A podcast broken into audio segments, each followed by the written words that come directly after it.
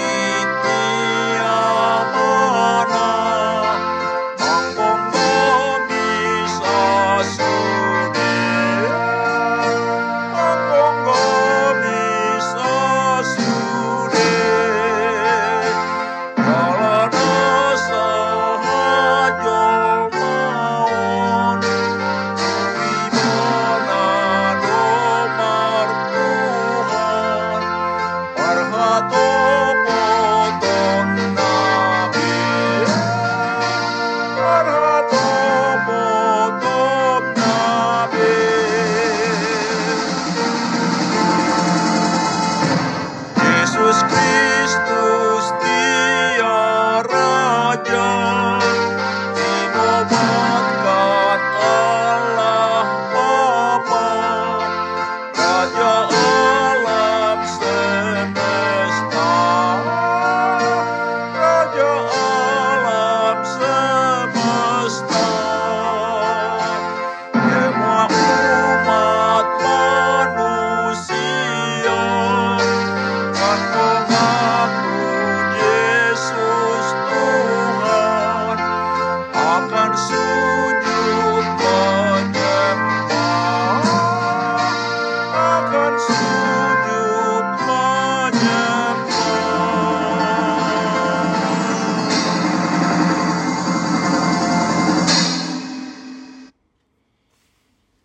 Mari kita berdoa.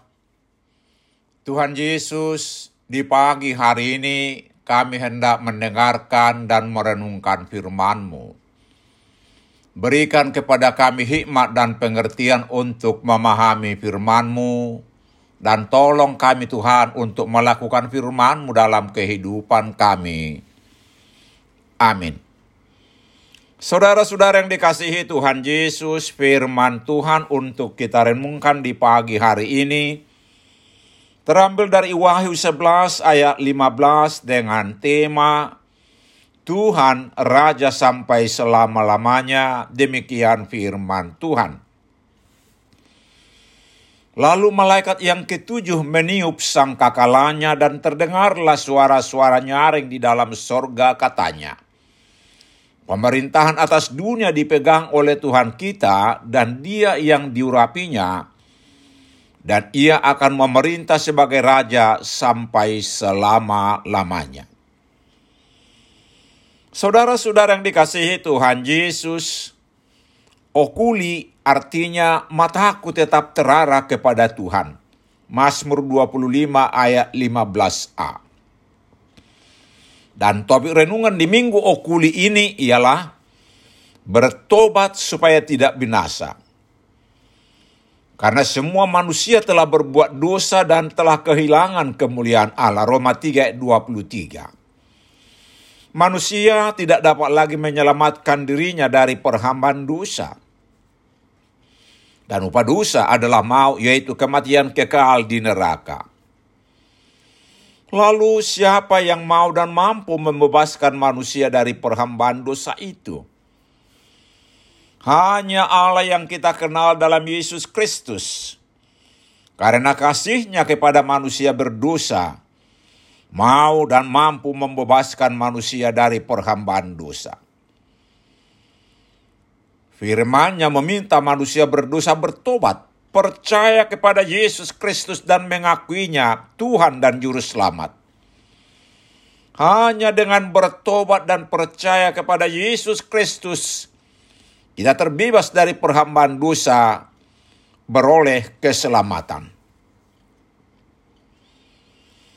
Ayat renungan hari ini diambil dari perikop dengan judul Sangkakala yang ketujuh nyanyian pujian para tua-tua. Wahyu 11 ayat 15 sampai 19. Dikatakan saat malaikat yang ketujuh meniup sang kakalanya, terdengarlah suara-suara nyaring di dalam surga yang mengatakan, yang pertama, pemerintahan atas dunia dipegang oleh Tuhan kita, dan dia yang diurapinya. Siapa Tuhan kita dan dia yang diurapinya? Dialah Yesus Kristus yang telah mengalahkan maut Kristus artinya yang diurapi. Yesus Kristuslah yang memerintah atas dunia ini. Segala kuasa di sorga dan di bumi telah diberikan kepadanya. Matius 28 ayat 18. Karena pemerintahan atas dunia sudah dipegang Yesus Kristus. Dengarkan dan taatilah dia. Yang kedua dikatakan, dan ia akan memerintah sebagai raja sampai selama-lamanya. Yesus Kristuslah yang akan memerintah sebagai raja sampai selama-lamanya.